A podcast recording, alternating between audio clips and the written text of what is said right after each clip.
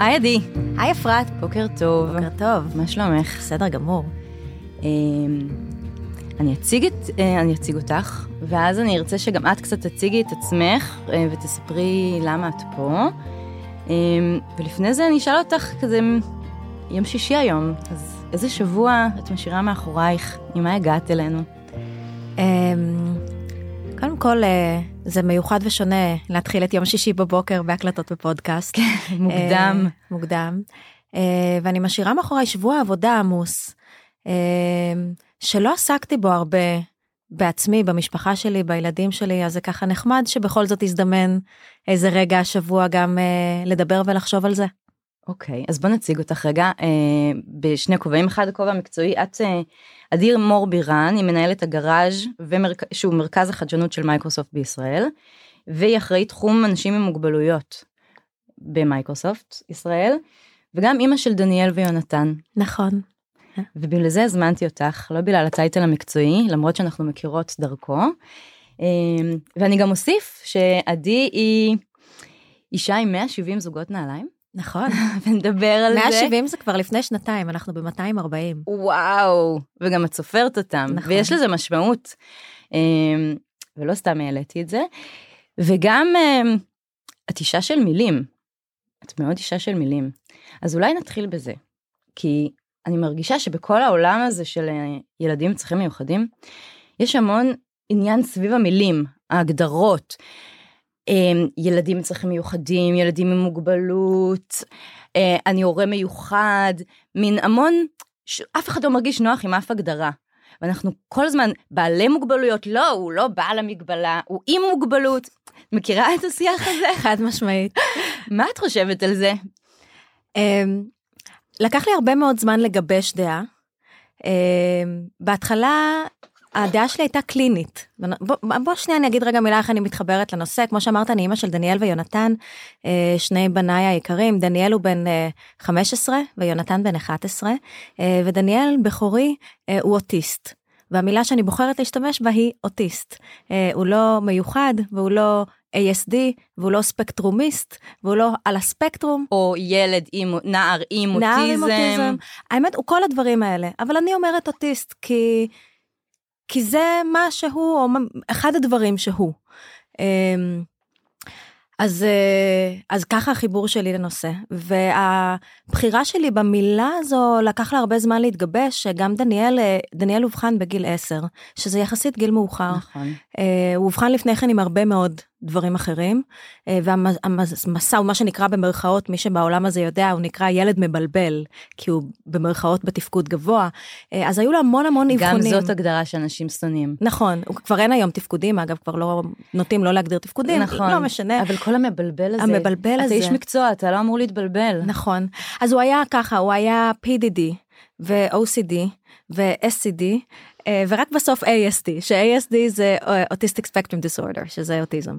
אה, וכל הזמן רק קראנו לזה בראשי תיבות. וכשדניאל אובחן, אה, שזה היה בגיל 10, אז היה לנו את הדילמה הזאת שיש לכל הורה האם נספר לו לא נספר לו איך נספר לו וכמה חודשים אחר כך עשינו איתו את השיחה בליווי של אשת מקצוע שיצא לנו איך לדבר איתו על זה ולא אמרנו לו אוטיזם אמרנו לו ASD.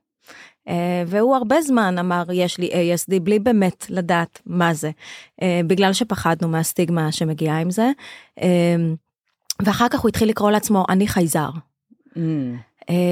אני שונה, אני חייזר, והמילה הזאת עשתה לי מאוד קווץ' בבטן, אה, והחלטתי שאני רוצה לתת לו משהו שהוא יותר אה, אפשר לאחוז אותו, אפשר להבין אותו, שיש עוד אנשים שיבינו מה זה, ולא אני חייזר, אה, ואז דיברנו על הספקטרום האוטיסטי ומה זה אוטיזם. כי יש משהו בחייזר שהוא כאילו לא שייך. נכון. משהו בתחושת שייכות.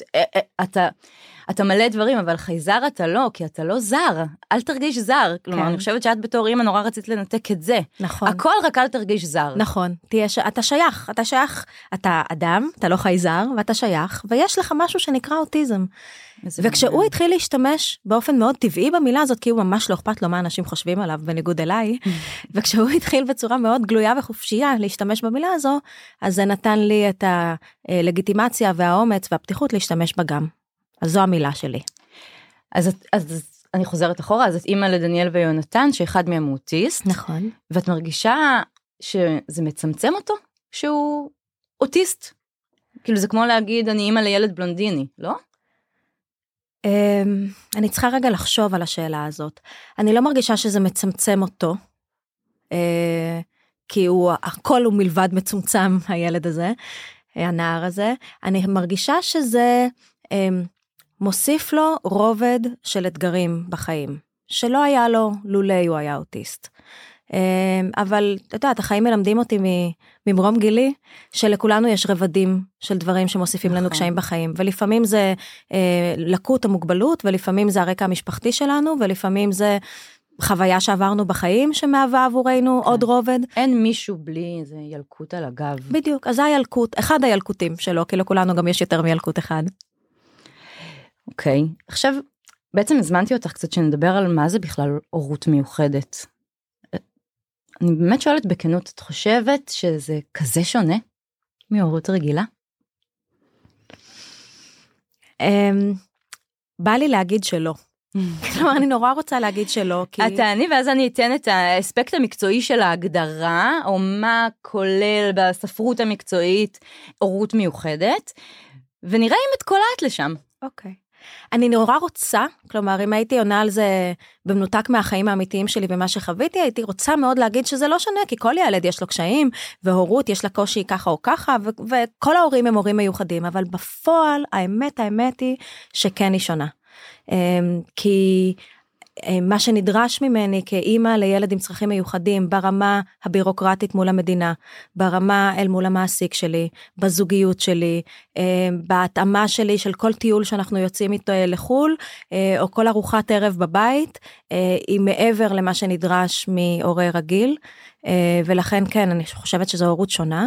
מה גם שאני יכולה לומר שאני אדם שונה מאז שאני הורה מיוחד. אני זה שינה אותי מקצה לקצה, אז תכף, שונה. תכף נדבר על זה, כי אני חושבת שזה נושא מהמם שאת מעלה, כל הסיפור של אותנטיות. אני כן רגע אתן, כשאנחנו מדברים על הורות מיוחדת, בעיניי, בכובע המקצועי, וזה לא רק בעיניי, ברור שיש הבדל מאוד משמעותי בין הורה אה, לילד עם צרכים מיוחדים לילד בלי צרכים מיוחדים אה, ואנחנו מסתכלים על כמה אספקטים תשמעי אותם ותגידי לי אם את נכנסת ברובריקות האלה. Okay. אוקיי. אחד זה סטרס, אוקיי? כל המחקרים מוצאים שהורים לילדים עם צרכים מיוחדים חווים יותר סטרס מהורים ל... לילדים נוירוטיפיקליים, אוקיי? לילדים, אני לא אגיד רגילים, אבל נקרא להם נוירוטיפיקליים לצורך העניין. הסטרס הוא מאוד מאוד משמעותי ואנחנו יודעים שסטרס משפיע על כל היבטי החיים. ו by far הורים לילדים עם צרכים מיוחדים חווים במהלך החיים שלהם יותר סטרס גם כרוני גם לאורך זמן וגם יותר פיקים. מעברים עלייה לכיתה א' שילוב בחטיבה המון המון נקודות שמעלים את הסטרס באופן קיצוני. אז זה אחד הסטרס. הדבר השני זה כל הסיפור של אה, ניהול טיפול לקחת את הילד לטיפולים, להיות בקשר עם הצוות החינוכי, כל הסיפור של כן שילוב, כן אה, כיתת תקשורת, כן חינוך מיוחד, כל זה, זה המון המון התעסקות, את קראת לזה בירוקרטיה מול הרשויות, זה הכל נכנס שם, וזה משהו שאנחנו לא רואים בהורות, שוב הנוירוטיפיקלית, זה הדבר השני. הדבר השלישי זה השפעה על הקריירה. המון הורים מדווחים שיש להם איזשהו עניין עם הקריירה. קודם כל אנחנו רואים וגם יש דוח של משרד uh, התעסוקה מלפני שנתיים שלוש שמדבר על זה. אנחנו רואים הורים לילדים צריכים מיוחדים שנפלטים ממעגל העבודה או לא מממשים את עצמם בקריירה הם מדווחים על זה שהם לא מצליחים לחזור לעבוד או מצליחים לחזור בחצי משרה לא במקצוע שלהם. ואלה שכן אז יש מעליהם כל הזמן איזשהו ענן האם לספר לבוס שלי, לא לספר, לשתף. אני צריכה לצאת מוקדם, אני צריכה להיות עם היד על הטלפון, כי עוד רגע מישהו מתקשר ואומר לי, תבואי לקחת את, את הבת שלי. הנושא הזה של קריירה, גם אם הגשמתי את עצמי וגם אם אני מצליחה להיות אשת קריירה, אני עדיין במתח שם כל הזמן. אז זה בגדול שלושת הדברים, אה, סטרס, ניהול טיפול וקריירה. וכאילו אני מסתכלת עלייך ואני אומרת, את לא נראית לי בן אדם אה, בסטרס. עדי עושה פרצוף. על פניו, על פניו. אה, ניהול טיפול, כן, דיברת על זה הדבר הראשון שהעלית, וקריירה את מאוד מאוד מצליחה. אז אני ככה, אני, אה, זה מעניין לשמוע את, ה, את הפן המקצועי, בסיפור האישי שלי זה check, check, check. כן? כן, כן, כן. אה, סטרס חד משמעית אני מאוד מזדהה עם, עם מה שתיארת גם ה peak ים גם העוצמה גם התדירות אה, אני חושבת שזה משתנה לאורך החיים ולאורך התקופות שאנחנו עוברים או שאני עוברת אה, עם דניאל כשהוא היה צעיר יותר היו הרבה הרבה יותר אירועים ש, שהם היו טריגרים של סטרס עבורי ובבית. מתי היה יותר סטרס לפני גיל 10 לפני ההבחנה? לפני ההבחנה. כן? לפני למרות שגם אחרי היה לנו כמה כמה וכמה אירועים אבל בעיקר לפני. אמ, אבל חד משמעית וכמו שאת אומרת סביב אה, סביב אה, שינויים עלייה לחטיבה כניסה למסגרת חדשה סוף חופש כאילו כל מיני אירועים כאלה הם תמיד מעלים סטרס וכל פעם שיש איזשהו אה, אה, התקף נקרא לזה אה, שאיזשהו טריגר מייצר אותו אה, וזה מכניס סטרס לבית זה מכניס סטרס אה, כי אחיו הקטן צריך להתחשב בו ואז זה מכניס סטרס אם אני יותר מדי מבקשת כלומר יש גם את הסטרס הפנימי שלי של איך אני מנהלת את זה בבית זה מכניס סטרס בזוגיות אני במקרה גם גרושה בפרק ב' אז יש לי בן זוג שהוא לא אבא שהוא לא אבא של דניאל. אז זה מכניס סטרס באיך אנחנו מנהלים את הילד המיוחד הזה בתוך הזוגיות שלנו בבית הזה המיוחד שלנו זה מכניס סטרס נקודה סימן קריאה, סימן קריאה, סימן קריאה. ניהול טיפול דיברת על זה, אין לי הרבה מה להוסיף, אבל אני כן אספר שכל כך הרבה פעמים אנחנו נפגשים עם מסגרות טיפוליות כאלה ואחרות, בבית הספר, בטיפולים הפרטיים, ואנחנו כל פעם כשנכנסים למסגרת כזאת צריכים מחדש לספר את הסיפור של דניאל. ויש כזה איזה פרוטוקול, מי שמגיע מהעולם הזה מכיר, שתתחיל מההיריון, אם כן. ההיריון היה תקין. הריון תקין לדת תקינה, כן, כזה, במשקל זה, ואז לספר את הילדות, זה. ומתי הוא התחיל לדבר, ואז איך הוא יבחן, כאילו, ויש כאילו איזה פרוסס. זה מעניין שהוא בן 15, אה, ועדיין שואלים. אה, אבני דרך. אבני הוא דרך. הלך בגיל שנה וארבע. אני יודעת בעל פה, אבל אגב, לגבי יונתן למשל, שהוא ילד נורוטיפיקלי או רגיל, אין לי מושג מתי הוא הלך, אבל מעניין שאצל דניאל אני יודעת את זה ברמת התאריכים, כי כל כך הרבה פעמים נדרשתי לזה. אה, אז ניר, אבא של הבנים ואני, כל, תמיד צוחקים, כל פעם שאנחנו הולכים להיפגש עם גורם טיפולי חדש, שבוא נקליט את זה פעם אחת, בוא, בוא, נעשה הקלטה. ונביא את זה. ספוילר, זה כתוב עליהם בדוחות, כן. אבל uh, יש משהו בזה עכשיו כ... כזאת שיושבת בצד השני, אנחנו גם אוהבים uh, לראות איך מספרים את כל כן. השנים האלה. אבל את למה לא מספרת זה אותו דבר בפעם ה-15 אלף לא. שאתה מספר לא. את זה. Uh, זה כבר מאוד טכני, אז, אז זה הניהול טיפול, אז צ'ק. והאחרון שזה הקריירה, את אומרת את נראית אישה מאוד מצליחה, וכן אני מרגישה גם מאוד מצליחה בקריירה היום. אמ, אבל המחיר שההורות המיוחדת גבתה ממני אה, לאורך השנים הוא משמעותי והוא מאוד נוכח. אה, היו תקופות שבהם לגמרי נאלצתי להוריד רגל מהגז ולוותר על הזדמנויות של אה, התקדמות ואו להודיע בעבודה שאני לוקחת חל"ת ואו כן שהיה אצל המעסיק הקודם שלי. ולקחת תפקיד שלא ממצה את הפוטנציאל שלי כי אני יודעת שעכשיו אני חייבת לשים את האנרגיות שלי בטיפול ובקשיים שיש בבית אז היו תקופות כאלה אה, ולשמחתי היום אנחנו בתקופה שהדברים כבר איכשהו בשגרה רגילה ועל מי מנוחות ומתאפשר לי שוב להסיט את הפוקוס אה, לקריירה בבית אבל אבל עדיין למרות שדניאל כבר בן 15 וכבר כמעט ואין לנו אירועים כאלה חריגים אה, אני מרגישה שאני יותר מהורה רגיל נכנסת עם טלפון לפגישות. מתנצלת על זה שהטלפון חייב להיות לידי אה, וזמין ושאם יהיה טלפון מאחד מגורמי הטיפול או מבית הספר אני צריכה להיות זמינה. כבר קרה שהרציתי על במה אה, אל מול 250 אה, איש וואו, ובאמצע ההרצאה ראיתי ככה את הטלפון על הפודיום מהבהב וראיתי שזה בית הספר.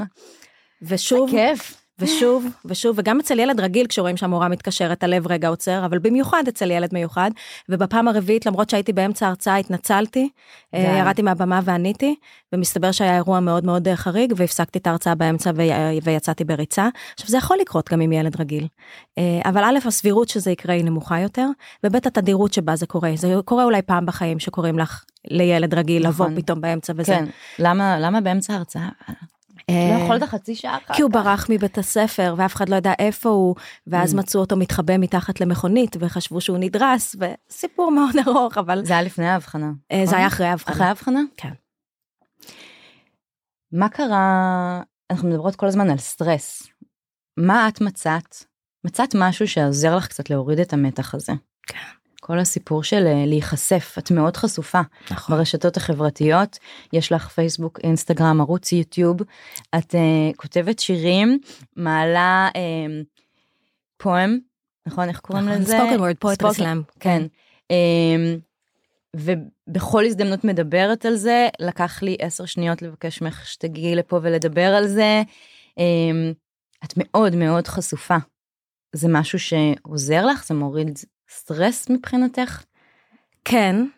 אני אסייג ואגיד שזה מאוד אינדיבידואלי לי, כלומר האישיות שלי ללא קשר להורות המיוחדת שלי היא של אדם חשוף אה, ושאוהב ש... לדבר ושאוהב שרואים אותו. אה, לא לכל אחד זה מתאים. אז זה, זה הסייג שאני אגיד, אבל כן מהרגע שאני בחרתי באישור של דניאל, אוקיי, זה מעניין. אה, רגע תרחיבי על זה. הייתה מין שיחה כזאת של אה, דניאל שומע אני רוצה לכתוב עליך בפייסבוק ולספר לעולם שאתה אוטיסט זה בסדר מבחינתך? הייתה אבל לא בהתחלה. זאת אומרת אני התחלתי לכתוב בהתחלה מבלי ידיעתו הוא לא מחובר לרשתות החברתיות או לא היום וגם לא אז. אה, וזה התחיל בזה שהעליתי פוסט מאוד חשוף על ערב קשה שהיה לנו אה, בליווי של שיר שכתבתי.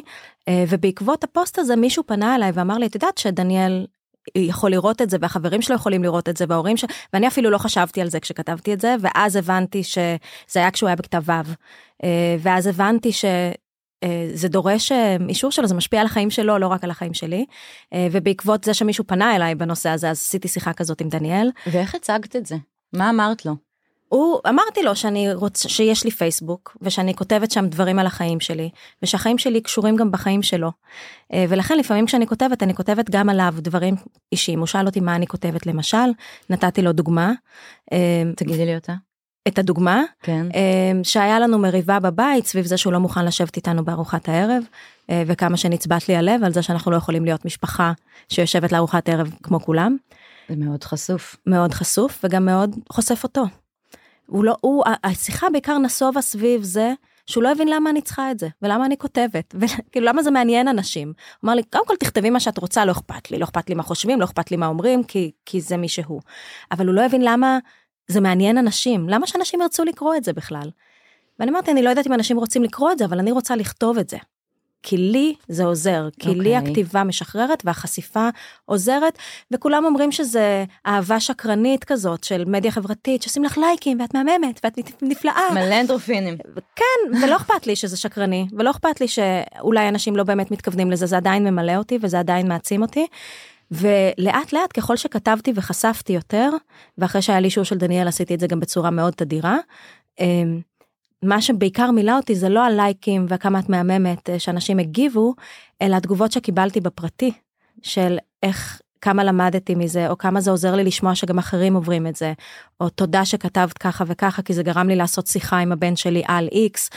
אה, ואז הרגשתי גם שליחות. ואז זה כבר לא רק מילא אותי במקום של זה שחרור וזה מוריד סטרס, אלא זה נתן לי הרגשה שאני עושה איזשהו טוב עבור מישהו, שזאת הסיבה שאמרתי כן לפודקאסט. כי אני מדברת על זה לא רק כי אני אוהבת לשמוע את הקול של עצמי, שזה גם קצת נכון, אבל גם ובעיקר כי אני מרגישה שזה עוזר לאנשים. במה זה יכול לעזור לאנשים? הם, הם שומעים אותך עכשיו ומה בפנטזיה הולך לקרות?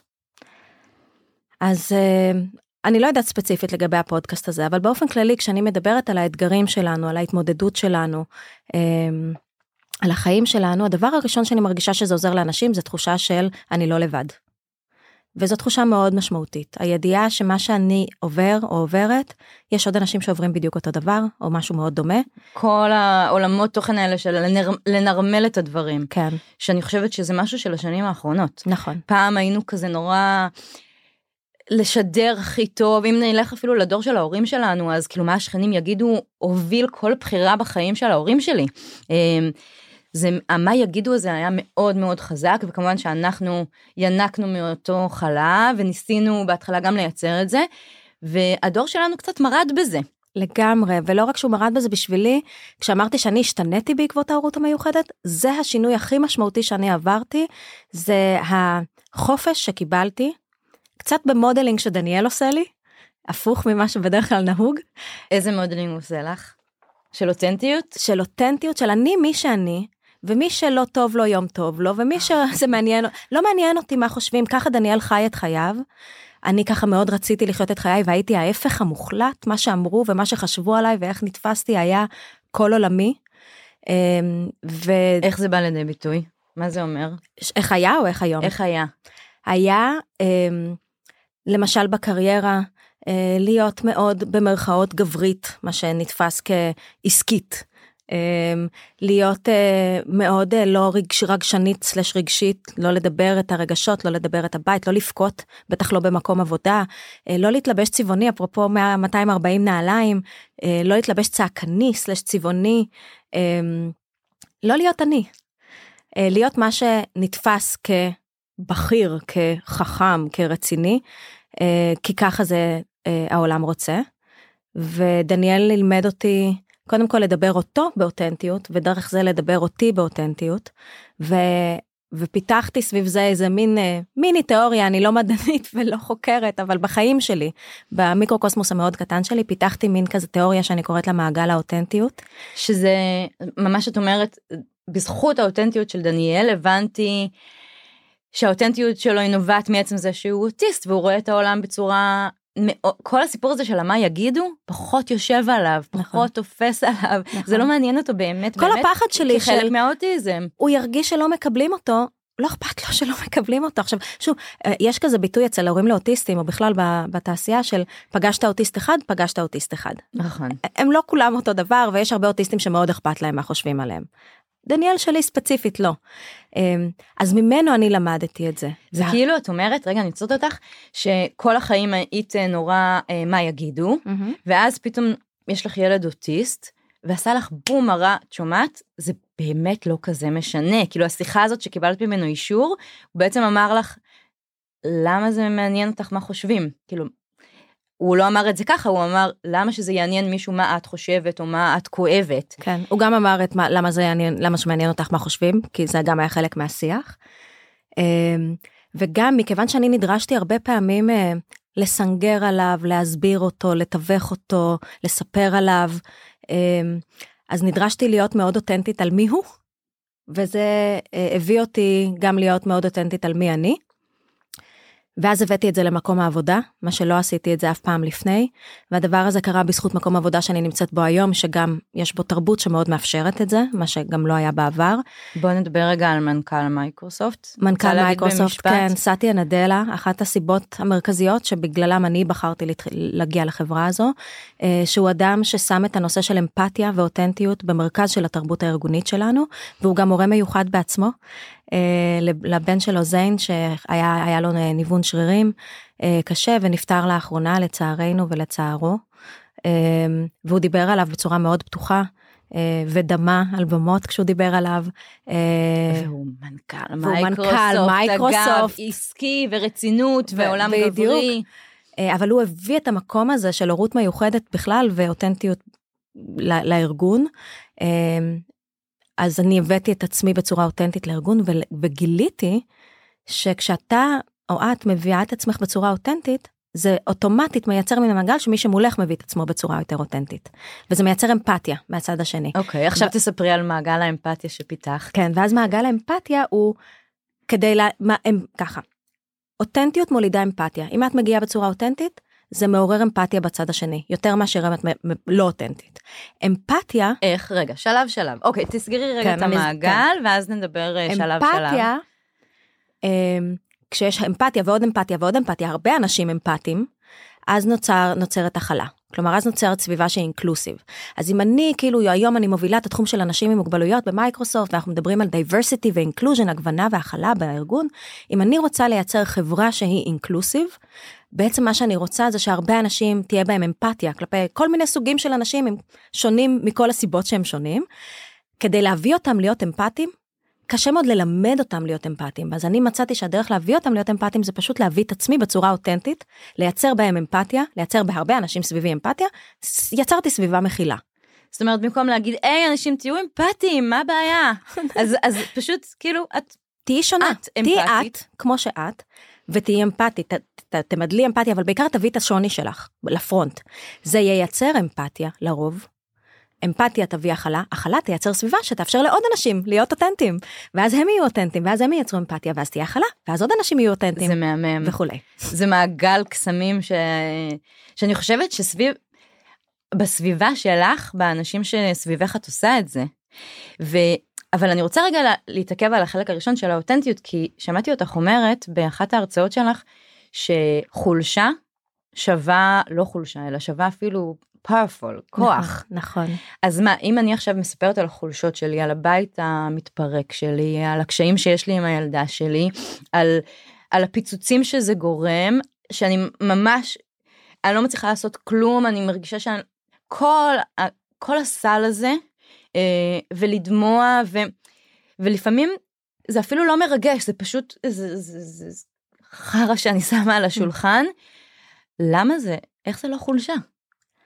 אז אני, אני רוצה להגיד שני דברים על זה. אחד, ברור ש, שלא ישתמע אחרת, שהדברים אמ, צריכים להיות ממוננים ובקונטקסט הנכון, ואני לא באמצע פגישת הנהלה אקום ואשפוך על השולחן את כל החרא, אה, אבל, אה, אבל אני כן אהיה אותנטית ואני כן יכולה גם בפגישת הנהלה וגם עשיתי את זה להגיד אני צר לי עברנו לילה מאוד קשה בבית עם הבן שלי אה, האוטיסט אתמול בלילה אז אני אהיה פחות מרוכזת היום בלי לספר והוא נכנס ועשה ככה והיה ככה וכן. כן. וגם אם אני אגיד את זה עם דמעה בעיניים זה בסדר. אמרת את זה פעם? כן. ולא הרימו גבה? אה, הרוב לא. יש מעט שכן תמיד יהיו מעט שכן הרוב לא. מי האלה שמרימים גבה? תני לי type. אני לא יודעת אם אני יודעת להגיד type, אבל אני חושבת שאנשים שלא יודעים איך להגיב, בוחרים לפעמים להגיב בלהרים גבה. אבל כמעט כל אדם שיכול להזדהות עם סיטואציה דומה, גם אם לא זהה, אמ, יגיב במבט לתוך העיניים של אני מבין אותך או מבינה אותך או חיוך או להניח יד על היד שלי או לגשת אליי במסדרון אחרי ולהגיד תודה ששיתפת או את צריכה משהו 95% מהאוכלוסייה תגיב ככה. שזה גם, וזה אני חוזרת ל-it's powerful. להביע חולשה um, בצורה אותנטית, לא בצורה קורבנית, אבל בדיוק, בצורה זאת, אותנטית. זאת המילה, כן. נראה לי מילת המפתח, כי אם את uh, מתקרבנת כן. ואומרת, uh, אני לא יכולה לעשות את העבודה הזאת, אני לא, אתם לא יודעים מה יש לי בבית, כזה, זה תמיד כזה מופיע עם המון כעס. נכון. אז זה בטח לא מעורר אמפתיה. נכון, ולכן אני אומרת לא בצורה קורבנית, אבל בצורה אותנטית של בלי, בלי האשמה ובלי קורבן ובלי זה, פשוט לשתף את הקושי, היא עוצמה בגלל שהיא, אמ, א', היא אומרת, אני אני ולא אכפת לי מאחרים וכבר בזה יש עוצמה או לא זה לא לא אכפת לי אבל למרות מה שאחרים הם עלולים להגיד אני עדיין אני וזה כבר בפני עצמו עוצמה. אה, והדבר השני היא עוצמה כי היא מאפשרת לסביבה מסביבנו אה, להביא את החולשות שלהם וצריך להיות מאוד אמיץ בשביל זה צריך הרבה כוח וזה עוצמה. ולי זה פתח את כל הדלתות בקריירה בסופו של דבר בצורה מפתיעה. מעניין. אני הייתה לי קריירה מאוד עשירה ומאוד ענפה עם הרבה הישגים אבל היום אני בתפקיד החלומות שלי ובניהול הגראז' בניהול החדשנות ואני הגעתי לתפקיד הזה בגלל שהגעתי לנהל את תחום של אנשים עם מוגבלות שהגעתי לזה בגלל שיר שפרסמתי בפ... בפייסבוק פרסמתי וואו. שיר על דניאל על הקושי, שיר מאוד חשוף, אחד הכי חשופים שלי. אה, יומיים אחר כך פנתה אליי מנהלת משאבי אנוש, אה, שלא ידעה עד, עד אותו רגע שיש לי ילד אה, אוטיסט, ושאלה אותי אם אני רוצה לעסוק בתחום הזה במייקרוסופט, אמרתי כן. התחלתי להוביל את האנשים, את התחום של אנשים עם מוגבלויות, דרך זה הגעתי לפרויקט בתחום הזה בהאקתון, בגראז', נחשפתי לגראז', נחשפתי להנהלה של מייקרוסופט, ואז כשנפתח התפקיד אז גם ההנהלה הכירה אותי וגם הגראז' הכיר אותי והנה וואו. אני פה. אז you never know. לגמרי. אז היית מייעצת אה, לכל ההורים שיש להם ילדים אה, מיוחדים בבית, פשוט לדבר על זה? לספר את זה? זה לא קל. כן ולא. כן לדבר על זה, לא בהכרח כמו שאני עושה. בפייסבוק, בעבודה, בכל מקום, בכל רגע. לא. אני חושבת שלדבר על זה באופן כללי זה חלק מתהליך תרפיוטי, ולפעמים לדבר על זה זה רק עם מטפל, ולפעמים לדבר על זה רק עם הבעל או הבן זוג או הבת זוג, אה, ולפעמים זה רק עם חברה טובה. זה אני כן ממליצה לכל אחד. אה, לדבר על זה חשוף, גלוי, בעבודה, במדיה חברתית, במעגלים יותר רחבים, למי שמרגיש שזה עושה לו טוב. לי זה עושה טוב. יכול להיות שזה, שזה יכול לעשות לא טוב למישהו? אמ, אני מעריך, מעריכה שכן, אני קשה לי להזדהות עם זה כי אני כל כך בקיצון של הצד השני. אה, אבל אני אתן דוגמה של הבן זוג שלי שהוא אדם מאוד פרטי ומאוד חשאי ומאוד לא רוצה שידעו על חייו. אה, שאני בטוחה שאם זה היה הבן המשותף שלנו אז הוא לא היה מוכן בשום אופן. מעניין. אני חושבת שכשאנחנו מסתכלים על אה, מנגנונים שאמורים להוריד סטרס, אז uh, בקרב הורים לילדים צרכים מיוחדים, אז אנחנו מסתכלים על uh, שלושה דברים, אחד זה כל הסיפור של uh, תחושת שליטה, שזה קשור לידע, כמה אנחנו יודעים על ההבחנה, כמה אנחנו יודעים מה קורה לו בבית ספר. הדבר השני זה אופטימיות. את מחייכת כי זה נושא שאת אוהבת. נכון. אז תכף נרחיב גם עליו. והדבר השלישי זה מעגלי תמיכה. בעצם קצת ייצרת לעצמך המון המון מעגלי תמיכה, גם אנונימיים וגם זרים, ושזה לא אותו דבר, כי זרים זה אנשים שאת יודעת מי הם אבל את לא מכירה אותם. יש לך איזה 5,000 חברים בפייסבוק, נכון? מתארת לעצמי שאת לא בהכרח מכירה את כולם. לא. וגם אנונימיים שאולי פונים אלייך אה, בעילום שם, או... וגם אנשים שאת מכירה. ייצרת לעצמך את המעגלי תמיכה האלה, זה מה שזה עשה לך, וזה זה ב... גם המחקרים מדברים על זה שזה מה שמוריד סטרס, ועשית את זה בצורה הזאת. ולמי יותר קשה להיחשף? ל...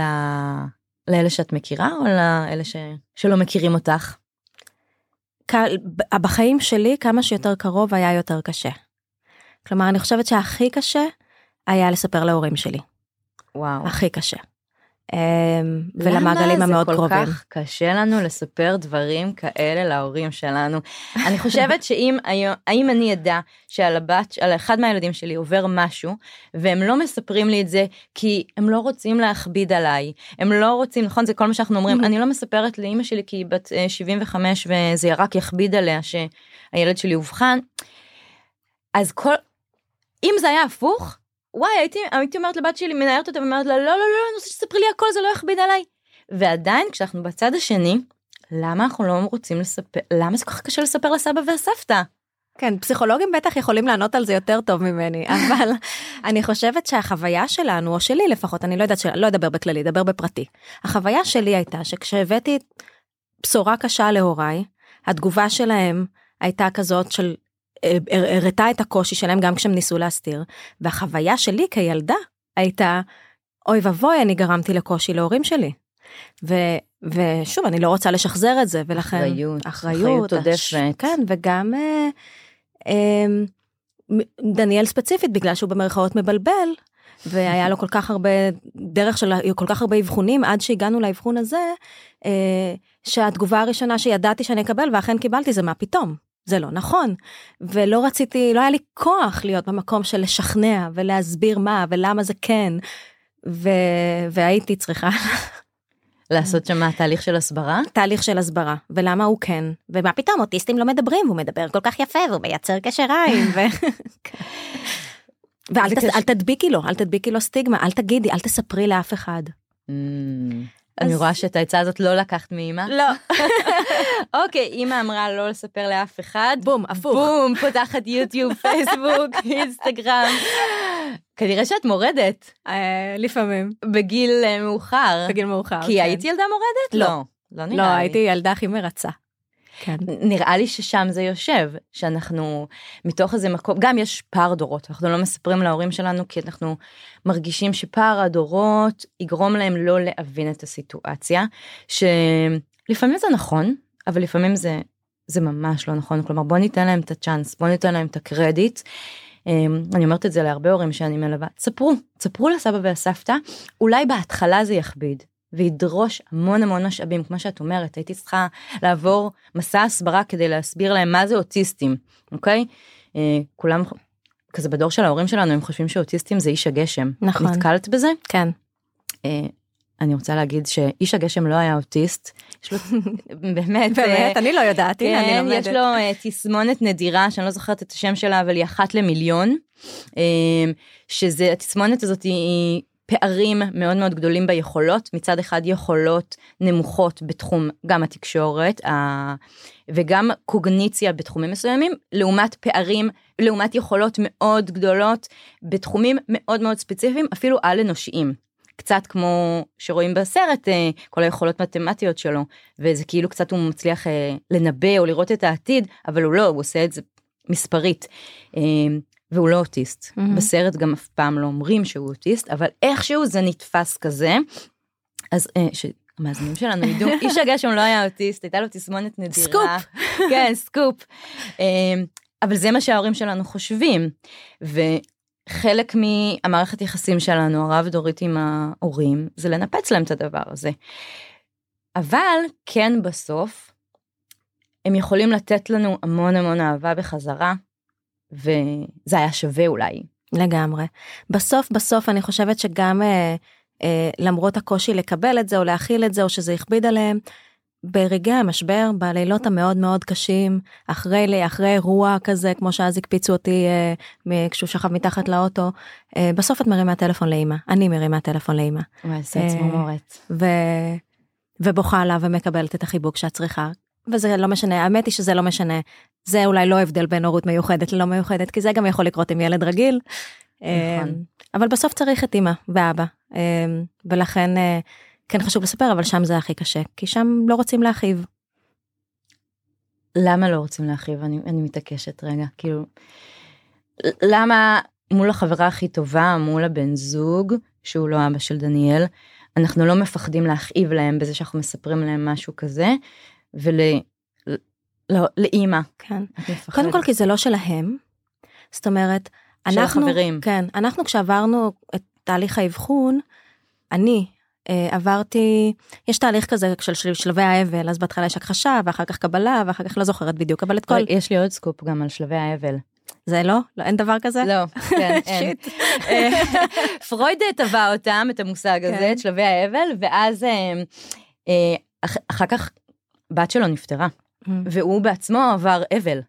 ואז הוא כתב על זה משהו שאין דבר, אה, מה שהתיאוריה על שלבי האבל היא לא נכונה, כי זה לא באמת לפי הסדר שכתבתי, אלא יש את השלבים האלה, הם לא היררכיים, אנחנו יכולים לעבור אותם ולחזור אחורה ולהיות משהו, אחד השלבים יכול להיתקע לנו, זאת אומרת, אה, זה לא מדרגות מאוד מאוד ספציפיות כמו שאנחנו מכירים, אה, אבל נתקענו על שלבי האבל הראשוניים ולא אהבנו לשמוע שזה לא נכון mm. ולכן התיאוריה הזאת היא תופסת וזה בסדר אגב אז צר לי אז אני הרגשתי שעברתי את אולי לא בסדר הזה אבל עברתי אבל כן יש איזשהו חלום ושברו כי אנחנו כהורים מדמיינים איך הילדים שלנו יראו ומי הם יהיו וכשאנחנו עוברים את uh, תהליך האבחון אז החלום הזה מתנפץ. לפחות לש... לפרק זמן מסוים עד שאנחנו בונים חלום חדש אמ, וזה מאוד כואב מאוד מאוד כואב נכון. וסבא וסבתא זה גם חלום שלהם לנכדים שלהם. ואנחנו יודעים שגם להם זה מאוד יכאב. כי זה הנכדים שלהם וגם והם רוצים טוב עבורם זה לא חברה שתהיה אמפתית אולי ותחבק אותך אבל החלום שלה לא מתנפץ. נכון זה, זה ממש נכון הם מעורבים רגשית כן. וזה אמנם לא הילדים שלהם אבל זה הנכדים שלהם ואת הילדה שלהם נכון אז הם רוצים בשבילנו את הכי טוב. מצד שני אה, גם הם רוצים בשבילם, גם יש משהו בשביל הזהות שלהם. כן. אז בגלל זה היה לך הכי קשה לספר לאנשים הקרובים, ואז כשאת מפרקת את המעגל הבא, אוקיי, אז לסבא וסבתא הכי קשה. אה, אז אחר כך אני חושבת שזה, אה, נגיד לבן זוג זה היה נוכח מהרגע שהכרנו, כי הוא הכיר אותי כבר אה, כשדניאל כבר היה. זה גם היה אישו אגב? איך לספר לו, להגיד, אני בדייטים עם ילד במקרה המאוד אישי שלנו ההיכרות שלנו התחילה לא רומנטית אז, אז היה קל כי לא היה שם שום חיבור זה היה חברות וידידות כזו ושם זה היה מאוד נוכח. אוקיי אז הוא ו- ידע. כן אז הוא ידע כלומר כשהמערכת יחסים הפכה רומנטית זה, זה כבר היה ידוע ונוכח אבל עם חברות זה מאוד קשה כי פחדתי מרחמים או לא רציתי רחמים רציתי אמפתיה ויש הבדל מאוד גדול וקיבלתי רחמים ואז הסייקל הזה של אל תרחמו mm. עליי אה, עם חברות הוא קשה. אה, ובמקום העבודה זה היה הכי קשה, לא הכי קשה, אבל זה גם היה מאוד קשה, כי מצד אחד רציתי התחשבות ומצד שני לא רציתי הקלות ורציתי להשיג דברים בזכות מי שאני אה, ולא רציתי להיות מתויגת כבעייתית וכאילו זה יש המון המון מורכבות סביב מקום העבודה אה, אז גם זה היה מעגל כזה ודווקא רחוקים אנשים זרים או אנשים אנונימיים או אנשים בפייסבוק כל מה שאת מקבלת מהם זה או תמיכה או הזדהות או בקשה לעזרה וזה הכל דברים ממש נפלאים אין רחמים אין רחמים אין רחמים ואין קושי ואין כאב. למה חברות שלנו מרחמות עלינו? אל תרחמו. כן. זה... ו- ובכל זאת אני רוצה לשאול, יש איזשהו מחיר על חשיפה? כן. Um, אני יודעת שאנשים סביבי יגידו שזה לא נכון מה שאני הולכת לומר, אבל זה כן נכון. אני חושבת שיש, אה, שזה מייצר עבורי כן תקרת זכוכית בקריירה. על אף שסטיה נדלה הוא הורה מיוחד והגיע להיות מנכ"ל מייקרוסופט. ויש לנו ראש ממשלה לשעבר שהיה, כן, אה, שהוא אבא לילדה. זה כמו שאומרים על נשים שאין תקרת זכוכית או אין אה, אה, קושי מגדרי, כי יש נשים ש... זה שיש נשים שהצליחו לא אומר שאין אפליה. זה שיש אנשים עם ילדים מיוחדים שהצליחו לא אומר שאין תקרת זכוכית וקושי שזה מייצר, זה אומר שיש כאלה שהצליחו לנפץ. אמ, זה חזק, זה נכון. ואז אני מרגישה שהחשיפה שלי שמה לי אה, תקרה אה, שאם אני ארצה לנפץ אני אצטרך לעבוד יותר קשה זה לא שאני לא אצליח אבל א' אני אצטרך לעבוד יותר קשה. בגלל החשיפה? בגלל החשיפה. תסבירי. בצורה לא מודעת ולא רצונית אני חושבת שכשהנהלה אמ, תבוא לבחון אם אני מועמדת פוטנציאלית לתפקיד בכיר לתפקיד הבכיר הבא שלי. זה יהיה in the back of the minds, זה יהיה מאחורה בראש גם אם לא יגידו את זה. האם העובדה שאני הורה מיוחד תורם או לא תורם ליכולת שלי לבצע את התפקיד, לאיך שאני נתפסת בתפקיד, זה היבט אחד, מבחינת היכולת. כלומר, תתנהל שיחה בראש שלהם, או ביניהם, שלא נדע. כן, לא, אה, לדעתי לא ביניהם, רק לא בינם ביניהם, לבין עצמם. בראש שלהם, אה, לא, אבל עדי אימא לילד מיוחד. אה, היא צריכה לא... לצאת מוקדם לפעמים. כן, אה, היא מאוד עסוקה היא מאוד בזה. עסוקה בזה. לא יודעת אם היא רוצה את זה. כן, אולי, מיני... לא, אולי לא נעמיס עליה, כלומר לפעמים זה אפילו כאילו ממקום פטרוני טוב. כן, או... לא נעמיס עליה איזה, איזה תפקיד שיש בו יותר אחריות, כי יש לה כבר בבית, אז זה היבט אחד. ההיבט השני... היא תצטער על זה. כן. ההיבט השני הוא ההיבט של איך שאני נתפסת רגשית. כי אני חשופה, ואני חשופה כולל זה שאני יכולה לדמוע כשאני מדברת על הנושאים האלה, אה, או אני כותבת שיר שחושף אותי במרכאות בחולשתי, ויש לצערי עדיין תפיסה לפעמים שמי שבוכה, או מי שכואב, או מי שחלש ומדבר על זה, אה, הוא אדם לא חזק, הוא אדם לא בכיר, הוא אדם לא אסוף, הוא אדם לא מנוהל. איזה ו- נורא. ולכן הוא לא, לא, לא חומר, חומר, החומר הנכון. איך עוד לא הצלחנו לא... להגיע? למקום הזה שאנחנו יכולות להיות גם וגם וגם אז וגם. אז אני חייבת על זה לספר רגע משהו, יכול להיות שזה ירד בעריכה. אוקיי. זה בסדר. איתמר. אבל אתמול התפרסם סרטון ביוטיוב, ברשתות, בחדשות, אה, של ראשת הממשלה של ניו זילנד, נכון. ג'סינדה, אה, שהודיעה על פרישה. כן. יצא לך לראות? ספרי. וואו. כן. אה, ויודע, וזה לא קשור להורות מיוחדת, אבל זה כן קשור להפגנת אה, אותנטיות ו, ובמרכאות חולשה. מול אישה בכירה. מול אישה בכירה. וראשת הממשלה, ראשת הממשלה, אה, הודיעה שהיא פורשת מהחיים הפוליטיים ומתפקידה לפני סוף הקדנציה, בגלל ש... for a lack of better word היא התעייפה, בגלל שחיקה. בגלל שהיא מרגישה שאין לה כבר במיכלים של האנרגיה שלה את מה שנדרש כדי לתת את כל כולה. איני יכול עוד. איני איננה יכולה עוד. ווואו, אני צפיתי בסרטון הזה שלוש פעמים. וואו. ואחר כך, וזה, וזה עורר בי המון השראה, וכתבתי כזה כמה זה חזק ועוצמתי, והלוואי והיו עוד אנשים בעמדות בחירות ובמשרות של כוח, שיכולים להפגין את האותנטיות שלהם באופן הזה. אבל אחר כך נכנסתי לקרוא טוקבקים. אמ, ו, וקראתי גם הרבה טוקבקים שהזדהו עם העמדה שאני מרגישה אותה, אבל קראתי גם הרבה שההפך. אמ, ושממתי שחיקה זה, זה סיבה וכולנו שחוקים ואיזה חלשה וזה לא טוב שמביע את זה ומה זה כן אז עובדה שזה עדיין נוכח אז אז כן יש לזה מחיר. קריירה wise. קריירה wise. ולא קריירה wise. אה, ולא קריירה wise המחיר הוא בטל בשישים לעומת הרווח. להסתובב בחיים עבורי, בלי סוד, אה, בלי הצגה, בלי מסכה, מייצר בי קלילות אה, שלא הייתה בי לפני כן. איזה ו- כיף. ובשבילי זה אה, רווח ותועלת הרבה יותר גדולה מכל מחיר, אז אני לא רואה את המחירים. ואיך אה, איך התועלת הזאת וכל כל מה שאת מספרת על הלשתף ולהוציא החוצה וללמוד מ- מהאותנטיות של דניאל קשורה ל-240 זוגות נעליים. יש לך איזה סיפור עם יש ה... על זה סיפור, כן. יש על זה גם פואטרי. אני ראיתי. כן. אמ, זה קשור לזה שכשהתחלתי לעבוד בהייטק בכלל, במייקרוסופט בכלל, בפרט, אמ, אז שמתי לב שיש מין כזה קוד לבוש.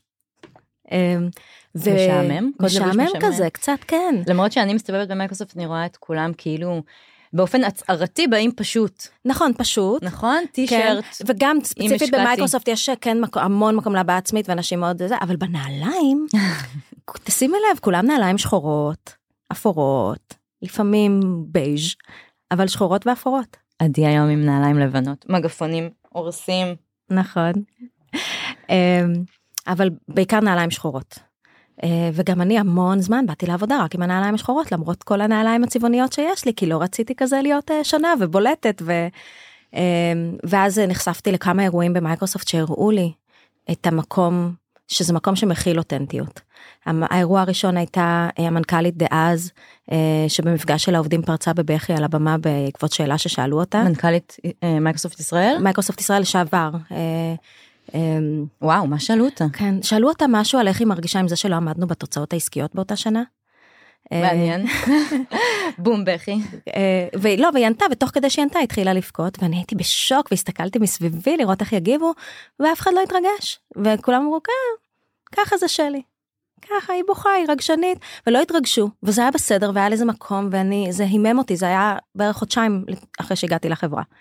אה, והדבר השני זה שהכרתי מישהי אה, שעובדת במייקרוסופט בארצות הברית, שהיא בדוברות של מייקרוסופט, היא מאוד אה, מוחצנת, והיא הגיעה אלינו להרצאה עם אודם סגול.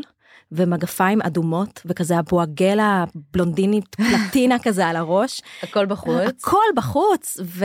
והיא בתפקיד דוברות. רשמי כזה ייצוגי אה, ואמרתי לעצמי היי היי רגע רגע אם הם יכולות גם אני יכולה. אה, ואז אה, קניתי מגפונים כאלה ורודים מנצנצים באלי אקספרס. לא הכי איכותי. אה, לא כל הנעליים שלי הם כאלה איכותיות אה, לפעמים רק לעונה אחת ובאתי איתם למייקרוסופט וזהו והשאר היסטוריה ו... ואז אנשים התחילו גם להוציא לשלוח, לשלוח לי תמונות מהנעליים שלהם ומה הם לבשו וואו. אז כאילו נהיה שיח. אגב. אותנטיות אגב מה קורה לאנשים אחרים ש... שאתה אותנטי וחשוף וזה מאוד מתקשר לזה של החולשה. אה, היא לא חולשה חולשה שווה כאילו אני לא חושבת שחולשה שווה לא חולשה אלא לספר את החולשה שווה כוח. נכון. ואם אנחנו רגע נסכם הכל אז כל ה... כל הכוח שלך כאילו אם אני מסתכלת על עדי שאת קצת אה, עם כוחות על אה, זה אולי זה אולי הכוח העל הכי משמעותי שלך של הלשתף הכל. ושמצד אחד את מספרת על דניאל על היותו אוטיסט ועל הקשיים שזה מביא מצד שני גם הוא המודלינג שלך. נכון. וזה זה, זה כאילו משני משתי הקצוות אה, משני הקצוות וזה זה כל כך מהמם.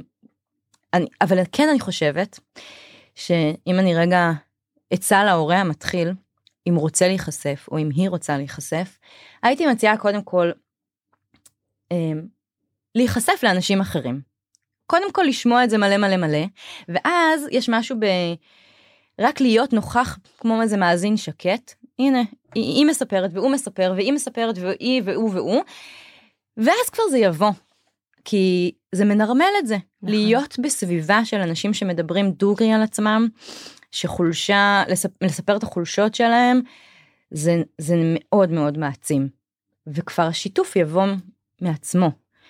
יש אנשים שאולי יצטרכו את זה בקאט הנה שומעים אותך הנה עדי משתפת ויום אחרי כמו שאת ראיתי אותה עם אודם סגול בום קניתי מגפיים ורודות. נכון אוקיי לפעמים זה בקאט אז לפעמים יהיו אנשים שישמעו אותך או יקראו שיר שלך ויגידו יאללה אני יוצאת מהארון אני מספרת שיש לי שני בנים אוטיסטים למשל סתם.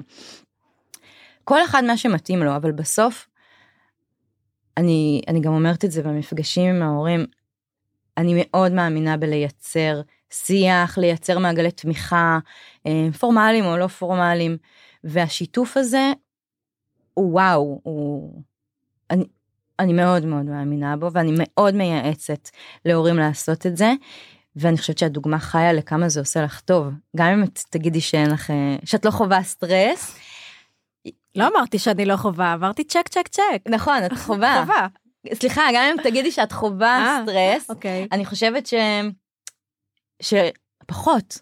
את אה, מתהלכת. בעול... את מתהלכת בעולם עם חיוך. את שמחה לקום בבוקר. את לא קמה בבוקר ואומרת, לא. רוב לא, הזמן. לא עוד יום. רוב הזמן. כולנו, כולנו, כולנו. כן. אמ, וזה אופטימי וכיף להסתכל על זה. תודה. אז, אז עוד אה, דקה אני רוצה לשאול אותך, אה, כי חייכת כשאמרתי אופטימיות. למה חייכת? אמ, חייכתי כי, וגם עכשיו בסוף ה... בסוף ה... זה תיארת אותי כאדם אופטימי שמסתובב בעולם עם חיוך, וזה גורם לי לחייך כי זה עוד חלק מהשינוי שעברתי באופן פרדוקסלי בעקבות אה, היותי הורה מיוחד, כי אני לא חושבת שהייתי אדם אופטימי. אה, ואני חושבת שדווקא ההורות המיוחדת הפכה אותי לאדם אופטימי, בגלל כל התהליך הזה של החשיפה והשיתוף והאותנטיות ולהיות אני, אה, ופתאום זה כיף לי לראות את המראה הזאת, אה, לשמוע אותך מתארת אותי כאדם אופטימי, זה גרם לי לחייך. איזה כיף.